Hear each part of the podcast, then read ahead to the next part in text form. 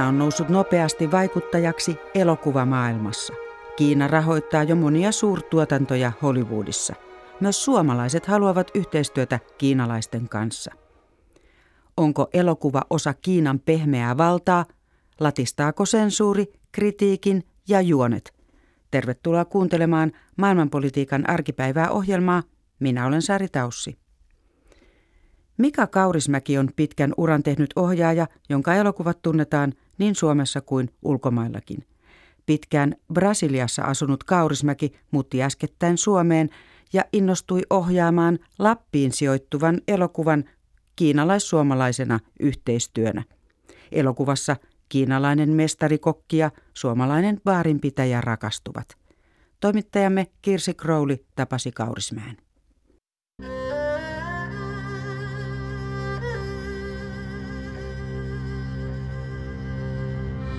Näillä sävelillä avautuu elokuvaohjaaja Mika Kaurismäen mestari Cheng-elokuva pian kiinalaisyleisölle. Tämä suomalais-kiinalainen yhteistyö on saamassa poikkeuksellisen laajan jakelun Kiinassa, jonka uumoillaan nousevan pian maailman suurimmaksi elokuvamarkkinaksi. Jasso, mitä tämmöiset evät tänään?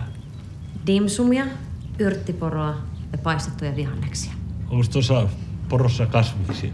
No itse asiassa lähti, lähti aika sellainen niin kuin nopeasti ja yllättäen, kun mä tuon käsikirjoittaja Hannu Oraviston kanssa kerran istuttiin varmaan koronapaadissa aika siinä entisessä, niin tota, mietittiin erilaisia asioita ja projekteja. Ja hän kertoi silloin, että hän, hän on miettinyt, kun hän on kiinnostunut tästä kiinalaista filosofiasta ja, ja, ja ruuasta ja kaikista tällaista muista perinteistä, että, että ruoka voi parantaa, tai ylipäätänsä kaikki muutkin, siellä on kaiken maailman muitakin tota, akupunktioita ja kaikki tällaiset, niin kuin, että saisiko siitä jonkunlaisen elokuvan, ja mä innostun siitä oikeastaan saman tien.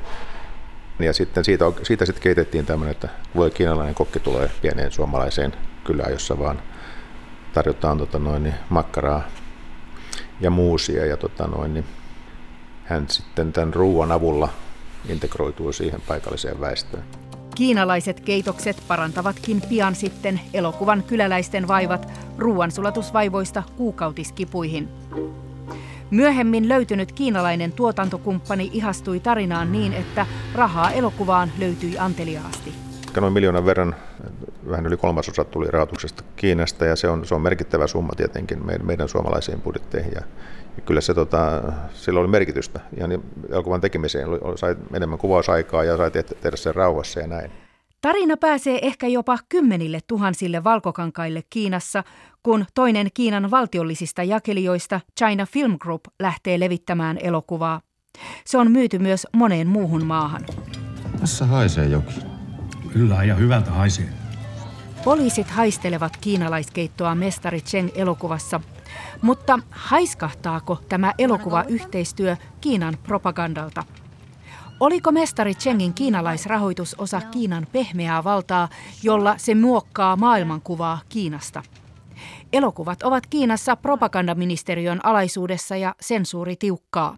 Onko tämä elokuvan sisällöstä ei missään vaiheessa puhuttu, koska käsikirjoitus oli tehty jo ennen kuin lähdettiin etsimään tuota osatuottajaa. Ja tietenkin tämä meidän tarina oli niin, niin, niin simppeli, että siinä oikeastaan ei ollut mitään sellaista, mikä esimerkiksi sensuuri olisi voinut puuttua. Ja siellähän on selvää, että se sensuuri siellä on selvät asiat ja nyt kyllä kun tiedostetaan se hyvin, että jos lähdetään tekemään muita tuotantoja, että siellä on tietyt, tietyt asiat, mitä, mitä, mitä ei voi niin kuin lähteä esittämään ja tekemään. Että, tota, kyllä se, Esimerkiksi? No just, just tämän, niin oikeastaan minkälainen kritiikki ja tämmöisen vähemmistön ja, ja vallankumouksellisten juttujen tekeminen niin varmaan aika, aika hankalaa. Eikä, eikä tietysti kiinnostakaan lähteä tekemään niitä, niitä tota noin, niin omasta, kun ei siihen muutenkaan edellytyksiä, niin että täytyy löytyä semmoisia, kyllä löytyy paljon alueita, missä pystyy tekemään. Ja. Mestari Cheng-elokuva näyttää tehdyn juuri kiinalaisten sensuurisääntöjen mukaisesti, ei seksiä, ei väkivaltaa. Siinä on naisen ja miehen rakkaustarina, jossa suutelukohtauskin on häviävän lyhyt. Kysyin Mika Kaurismäeltä, missä sensuroinnin raja kulkee hänelle. No siihen, että mä koskaan tekisi sellaista, mitä mä, niin kuin, minkä takia mä itse seison. Mä, mä yritän keskittyä tässä niin kuin, ihan humaaniin, ne on ihmisiä myöskin siellä. Että, tota noin, niin. Tämä Master Seng on tässä mielenkiintoinen. Ja oikeastaan su, suuri syy, että mä lähdin tekemään oikeasti tätä elokuvaa, oli se, että kun maailma on niin pirstoloitunut ja ihmiset kaikki on, niin kuin, edetään tosi ikävää, vaikeaa aikaa, että, että kaikki on hajalla ja meidän, meidän johtajat yrittää niin kuin vielä entisestään pirstoa sitä, sitä vihapuheillaan ja, ja, ja, ja fake newsilla, valeuutisilla. Ja se näkyy myöskin elokuvissa hyvin paljon väkivaltaisia elokuvia, mistä vaan ja sitä uutiset aina pelkkää negatiivista uutista. Mä teen Master Sengissä elokuva, joka on pelkästään positiivinen, ihan tästä syystä joka yrittää yhdistää ihmisiä eikä erottaa. En mä niin, tekisi täälläkään mitään väkivalta- tai seksielokuvia, niin siinä mielessä tämä sensuuri haittaa mitenkään, että se sopii mulle ihan hyvin. Hollywoodissa elokuvia on rakennettu jo hyvän aikaa niin, että ne läpäisevät Kiinan sensuurin.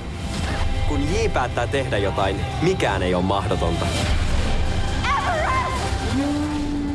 Mukaan voi luiskahtaa myös poliittista näkemystä, kuten lokakuussa julkaistu DreamWorks Studion Suomessakin nähty Yeti-animaatio osoitti.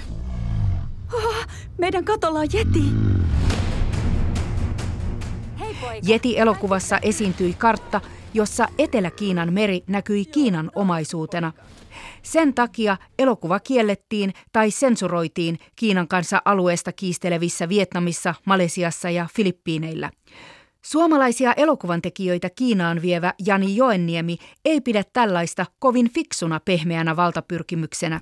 Pehmeä valta on sitä, että, että joku maa, vaikka Amerikka, on, on, on niin siisti, että ihmiset haluaa niin kuin olla sen kanssa tekemisissä.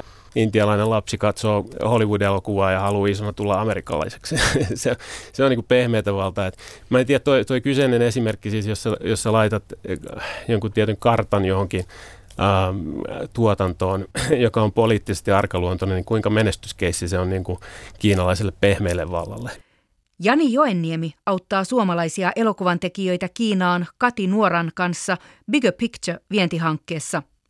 Opetusministeriön rahoittamaan projektiin haki 32 ja siihen valittiin 19 elokuvan tekijää. Maaliskuussa järjestettiin eka reissu ja, ja siellä oli paljon, paljon suomalaisia mukana ja ehkä se on niin kuin semmoinen ensimmäinen kokemus sitten monelle, että ajaa, että okei, nä, nä, tämä hengihän on tosi kansainvälistä, että moni, moni on ansainnut natsansa Hollywoodissa, uh, kaikki puhuu hyvää englantia tai ainakin suurin osa ja, ja on koulutettu kansainvälisesti ja, ja pyörii niin kuin samoissa marketeissa ja festivaaleissa kuin muutkin, että, että yksilötasolla niin, niin tota, on mahdollista tehdä yhteistyötä ja tulla hyvinkin toimeen. Mm. Että... No mä että Kiinalla on niin kuumentunut se elokuvan markkina, että siellä on valtava tarve tarinoille ja valtava tarve siihen tekemiseen. Eli sen he etsii niin kuin koko aika uusia, josta mahdollisesti voisi tulla menestystä. Siellä on niin kuin, se rahan perässä juokseminen on niin kuin nopeeta ja äh, hektistä, eli se kääntyilee tavallaan enemmänkin ehkä rahan perässä se markkina. Suomalaisetkin tulevat kokemaan sensuurin. Kiinan viranomaiset tarkastavat käsikirjoitukset ennen kuin ne pääsevät tuotantoon kun meillä oli tämä yhteistuotantosopimuksen neuvotteluprosessi ja sitä aloitettiin tosiaan ministeriössä, jossa oli sekä TV että elokuva, jonka aikana siis tämän neuvotteluprosessin aikana yhtäkkiä elokuva siirrettiinkin propagandaministeriöön, joka kuulostaa tietenkin länsimaisittain aika hurjalta. Et me ollaan kauhean niin kuin tuntosarvet koholla siitä, että Kiina saattaa vaikuttaa ja Kiina niin kuin epäillään tavallaan kiinalaisia tuotteita jos nuoriso käyttää TikTok-sovellusta, niin ollaan silleen, että hui, että tässä on kiinalainen sovellus nyt kyseessä, mikä tavallaan sitten me ei ehkä olla niin tuntosarvet tarkkana amerikkalaisen elokuvan propagandavaikutukseen. Me ei ehkä nähdä sitä oikeastaan ollenkaan, että minkälaisia malleja sieltä on tulossa tai että millaisena Amerikka ja amerikkalaiset esitetään siellä. Yhteistuotannoilla voi päästä Kiinan elokuvakiintiöiden ohi. Lisäksi Suomella on allekirjoitusta vaille valmis valtioiden välinen elokuva- ja TV-alan yhteistyösopimus Kiinan kanssa. Äh, sanotaan nyt tälleen, että meidän niin kuin, hanke on paljon parempi edellytys tietyllä tavalla menestyy ehkä tuollaisessa Kiinan tapaisessa maassa, kun se on niin kuin julkisrahoitteinen ja me ollaan niin kuin tekemässä tätä sopimusta ja se on Kiinassa niin kuin tärkeää tämä viranomaisyhteistyö ja tällainen. Et kun mä tein Amerikan markkinalle tämän tapasta samanlaista hanketta, niin ne oli hyvin epäluuloisia siihen, että minkä takia tämä on niin kuin julkisrahoitteista, että mitä, mitä tässä on ja onko tämä jotain propagandasisältöä. Kiinan sensuuri on osin ennalta arvaamatonta, tempoilevaa ja jopa absurdia. Sen koki Jani Joenniemi kymmenen vuotta sitten, kun Muumipappa ja Meri teatterituotanto törmäsi sensuuriin että se nimenomaan se paikallinen partneri oli kokenut, että tämä story ei niin kuin oikein sovi tänne Kiinaan, että mitä se muumipappa menee sinne soutelee sinne saarelle olemaan yksin ilman jättää perheensä ihan niin kuin oma onnensa nojaan. Että tätä, ne oli vaan silleen, että ei tämä, niin kuin, tämä story ei näin, vaan, vaan toimi, toimi, että meidän pitää nyt tehdä muutoksia, mutta sitten sit, sit siitä tuli niin kuin, että valtio sensuroi. Edellä Kirsi Crowlin haastateltavina olivat Bigger Picture-projektissa mukana olevat Kati Nuora ja Jani Joenniemi. Studiossa on nyt elokuviin perehtynyt tietokirjailija ja toimittaja Kalle Kinnunen. Tervetuloa. Kiitoksia. Minkälainen markkina Kiina tällä hetkellä on elokuvabisnekselle maailmanlaajuisesti? No nyt vuonna 2020 Kiina saattaa mennä markkina-alueena Yhdysvaltojen ohi. Että Kiinassa katsotaan jo enemmän elokuvia, lippuja myydään enemmän kuin Yhdysvalloissa – nyt, nyt, nyt kuitenkin sitten ollaan siinä vaiheessa, että, että siitä on tulossa kaikista suurin markkina-alue ja aika suuri osa niistä elokuvista, mitä Kiinassa katsotaan, tulee Kiinan ulkopuolelta. Että se on aivan mielettömän houkutteleva markkina-alue. No paljonko kiinalaista rahaa sitten tällä alalla tällä hetkellä on liikkeellä? No, miljardeistahan totta kai puhutaan, että, tai, tai mahdollisesti kymmenistäkin miljardeista kokonaisuutena, mutta voidaan sanoa, että Hollywoodissa ja niin kuin Hollywoodia rahoitetaan miljardeilla dollareilla jo, jo nyt. Tässä ohjelmassa puhutaan näistä yhteistuotannoista ja tämä yhteistuotannot on yksi tapa päästä sinne Kiinan markkinoille. Sillä voidaan ohittaa tämä virallinen kiintiö, joka on kai virallisesti tällä hetkellä 34 elokuvaa ja sen lisäksi on läpäistävä tämä sensuuri viranomaisten syyni. Miten kuvailisit tätä systeemiä? No se on ollut pitkään hyvin, hyvin suljettu, että on, on, on tämä tietty kiintiö ja kaikki ne elokuvat, jotka sen kiintiön läpäisee, niin, niin täytyy mennä sen sensuurin läpi. Eli jos, jos, tehdään, jos, jos ame, tulee amerikkalainen tai minkä tahansa maalainen, maalainen elokuva, niin siellä ei saa olla tiettyjä, tiettyjä asioita ja se – sopimattomien asioiden kirjo, kirjo voi olla niin kuin seksikohtauksista homoseksuaalisuuden mainintaan tai Tiibetin mainintaan. Että, ja sitten joskus ne voi olla semmoisia viittauksia, voidaan tulkita viittauksiksi semmoisiakin asioita, mitkä ei välttämättä edes sitä ole. Se on niin kuin hyvin, hyvin mystinen ja, ja täydellisen läpinäkymätön, että mi, mistä oikeastaan niin kuin on tarkalleen kysymys. No onko ne harmittomia elokuvia sitten, jotka pääsevät sinne ja menestyvät siellä? Voi olla myös aika väkivaltaisia ja se, se, se on niin kuin vähän moni, moniselitteinen asia, että, että mitä se on. Että parhaitenhan Kiinassa menestyy ja oikeastaan tämä on myös, jos katsotaan niin kuin maailmanlaajuisesti, että mitkä on kunkin vuoden katsotuimmat elokuvat maailmanlaajuisesti, niin ne on aika pitkälti toimintaseikkailuja ehkä mitään ei hirveän syvällisiä elokuvia. Tällä hetkellä Disneyllä on maailmassa aivan mieletön markkinaosuus koko maailmassa, että Disneyn, Disneyn tuotannot, joihin kuuluu Marvelin supersankarielokuvat ja esimerkiksi nyt, nyt tämän niin kuin vuoden vaihteen ympäri maailmaa suurin elokuva on uusi Star Wars, tähtien sota-elokuva, niin ne kuuluu Disneyn yhtiöille, niin tota, kyllä se Disney on myös Kiinassa niin kuin se kaikista suurin, suurin peluri. No onko nämä elokuvan tekijät mielestäsi ottaneet huomioon sen Kiinan markkinan, että näkyykö se siinä sisällössä? No yleensä se ei niin kuin näy silleen, että, että, että sitä voisi niin kuin päätellä, päätellä sieltä, mutta kyllähän sitä ajatellaan ja joskus elokuvista tehdään jo aika useinkin varmasti niin siinä vaiheessa, kun se Kiinan markkinoille olisi menossa, niin sieltä sitten voidaan poistaa joitain kohtauksia. Et tota, Onko tästä esimerkkejä? No Freddie Mercury, Freddie Mercuryn tarinaa kertova Bohemian Rhapsody on tästä tämmöinen, niin kuin erikoisesimerkki, että, että siitä, siitä sitten poistettiin Kiinan markkinoita varten todella paljon kohtauksia, jossa, jossa, jossa niin kuin seksuaalisuutta ja homoseksuaalisuutta olisi ollut toisista elokuvista ehkä jotain huumeiden käyttöä ja tällaista niin kuin, hyvin niin kuin pieniä, pieniäkin juttuja ja Kiinan sensuurin arvaamattomuus niin luonnollisesti aiheuttaa suuryrityksissä, viihdealan suuryrityksissä varmasti aikamoisia harmaita hiuksia. Se voi tietysti liittyä just päivän politiikkaan, Hongkongin mm. kriisiin ja ö, taloussotaan Yhdysvaltojen kanssa. Ja ne on aika tällaisia nopeita liikkeitä maailmanpolitiikassa, niin minkälaisia vaikeuksia se mahtaa aiheuttaa näille elokuvan tekijöille? No se, se on varmasti niin tota, näissä, näiden tällaisten suurten elokuvien, etenkin nyt kun – Tämä, kun Kiinassa suosituimpia on ollut, ollut esimerkiksi nämä Fast and Furious-elokuvasarja, jossa kaahaillaan autoilla ja on, on niin kuin tämmöistä macho huulen, huulenheittoa ja ähm, bikineitä ja muskelikkaita sanka, sankareita. Ky, kyllä niin kuin niitä, niitä tehtäessä niin varmasti – varmasti niin todella paljon joudutaan miettimään, koska sitä elokuvan liikevaihdosta jopa kolmas osa, yli kolmas osa saattaa tulla nimenomaan Kiinan markkinoilta. Ja muistan, tätä, tästä on jo varmaan viitisen vuotta, kun Transformers elokuvasarjan yhdessä osassa, jossa oli, oli tämmöinen Kiina, Kiina-elementti elementti mukana, niin kohtauksissa, jossa tämä, tämä ei, tähän ei liity sensuuriin, mutta kohtauksissa, jotka sijoittuu Yhdysvaltojen keskilänteen, oli ainoastaan Kiinassa toimivan pankin mainoksia. Mm-hmm. Eli siellä on mainostauluja, jossa on tämmöinen pankki, josta käytännössä juurikaan kukaan Kiinan ulkopuolella ei ole kuullut. Jos vertaisi siihen, että siellä olisi jotain niin kuin Handelsbankenin mainoksia tai, tai, tai muuta niin kuin amerikkalaisessa elokuvassa, että tavallaan, mutta usein niitä ei huomaa tietenkään länsikatsoja ollenkaan. Eli se on tällaista äh, piilovaikuttamista, pehmeää valtaa. Miten merkittävä asia elokuvat voivat mielestäsi olla tällaisessa pehmeän vallan käytössä?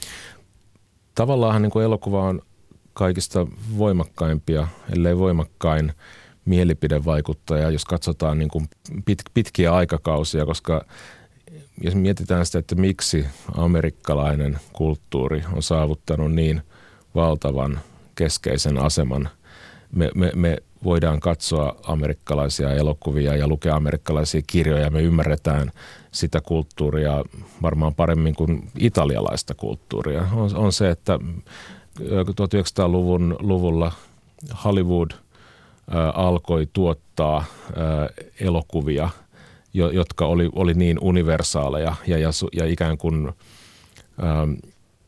ja hyvin tehtyjä viihdeelokuvia – että, syntyi, syntyi, että amerikkalaisesta elokuvasta alko, alkoi tulla se kaikista paras mm, tai eniten leviävä.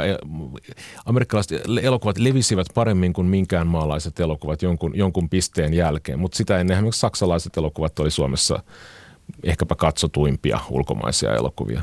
Kiina haluaa esittää itsensä niin kuin myönteisessä valossa näiden elokuvien kautta.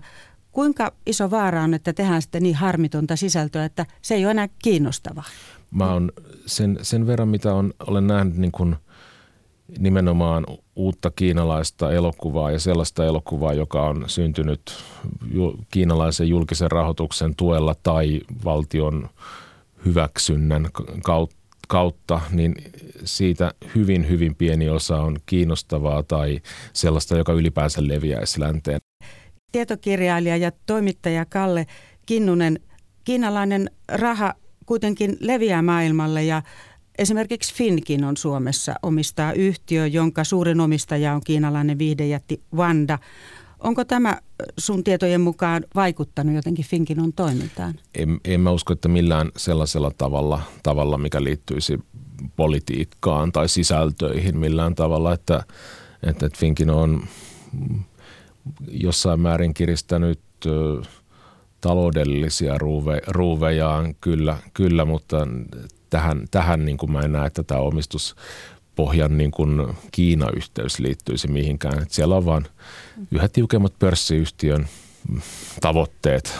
Onko sitten niin kuin riskiä, että tulevaisuudessa kiinalaista niin kuin propagandistista elokuvaa tulisi, niin kyllä siihen on hirveän pitkä aika, että semmoinen on mahdollista – Siis tavallaan, jos mietitään parinkymmenen vuoden päähän vaikka, niin eihän me yhtään voida tietää, että mikä on Hollywoodin omistus, tai vaikka viidenkään vuoden kuluttua yhdysvaltalaiset suuryhtiöt olisivat lähempänä kiinalaista rahaa. Mm. Hyvin, hyvin mahdollista, hyvin, hyvin todennäköistäkin. Mutta 80-luvulla oli erittäin suuri, suuri kohu liitty siihen, kun Sony osti Columbia Studion, yhden Hollywoodin suurista studioista. Sillä, että Sony siirtyi japanilaisomistukseen, ei ollut yhtiön sisältöihin minkäänlaista merkitystä. Sonilla ymmärrettiin täysin, että heillä ei ole mitään annettavaa Hollywoodin sisällön tekijöille ja yhtiö jatkoi samanlaisena kuin aikaisemmin paremmin rahoitettuna. Näin sanoi tietokirjailija ja toimittaja Kalle Kinnunen. Kuunnellaan vielä lopuksi, miten Kiinassa nähdään yhteistyö ulkomaalaisten kanssa. Kirsi Crowley tavoitti Mika Kaurismäen elokuvan osatuottajan Jin Yi Yuen Pekingistä. When we start to thinking about co-production, Etsimme aktiivisesti yhteistyökumppania Pohjoismaista, mietimme Norjaa ja Tanskaa ja sitten joku kertoi Suomesta. Ginny Yu muistelee ja tunnustaa, ettei tiennyt Suomesta mitään. Hän löysi Mika Kaurismäen, jolla oli jo käsikirjoitus valmiina, ja mikä parasta, se miellytti Kiinan viranomaisia. Jö haluaa laajentaa kiinalaisten katsojien ymmärrystä länsimaisista elokuvista ohi Hollywoodin. Pyrkimystä auttaa tällä hetkellä Yhdysvaltain kanssa käyty kauppasota. Hollywood-elokuvia pääsee entistä vähemmän Kiinaan.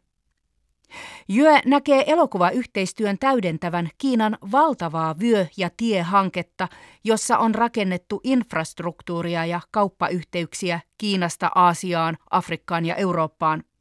Hanke on osa Kiinan pyrkimystä lisätä globaalia vaikutusvaltaansa. The corporation have the one object, making mm. money, right? Mm-hmm. So when we think about making money, we think about the balance. Tietysti yrityksen päämäärä on ansaita rahaa. Tasapainoilemme isänmaallisuuden, oman sanomamme ja tuottojen välillä.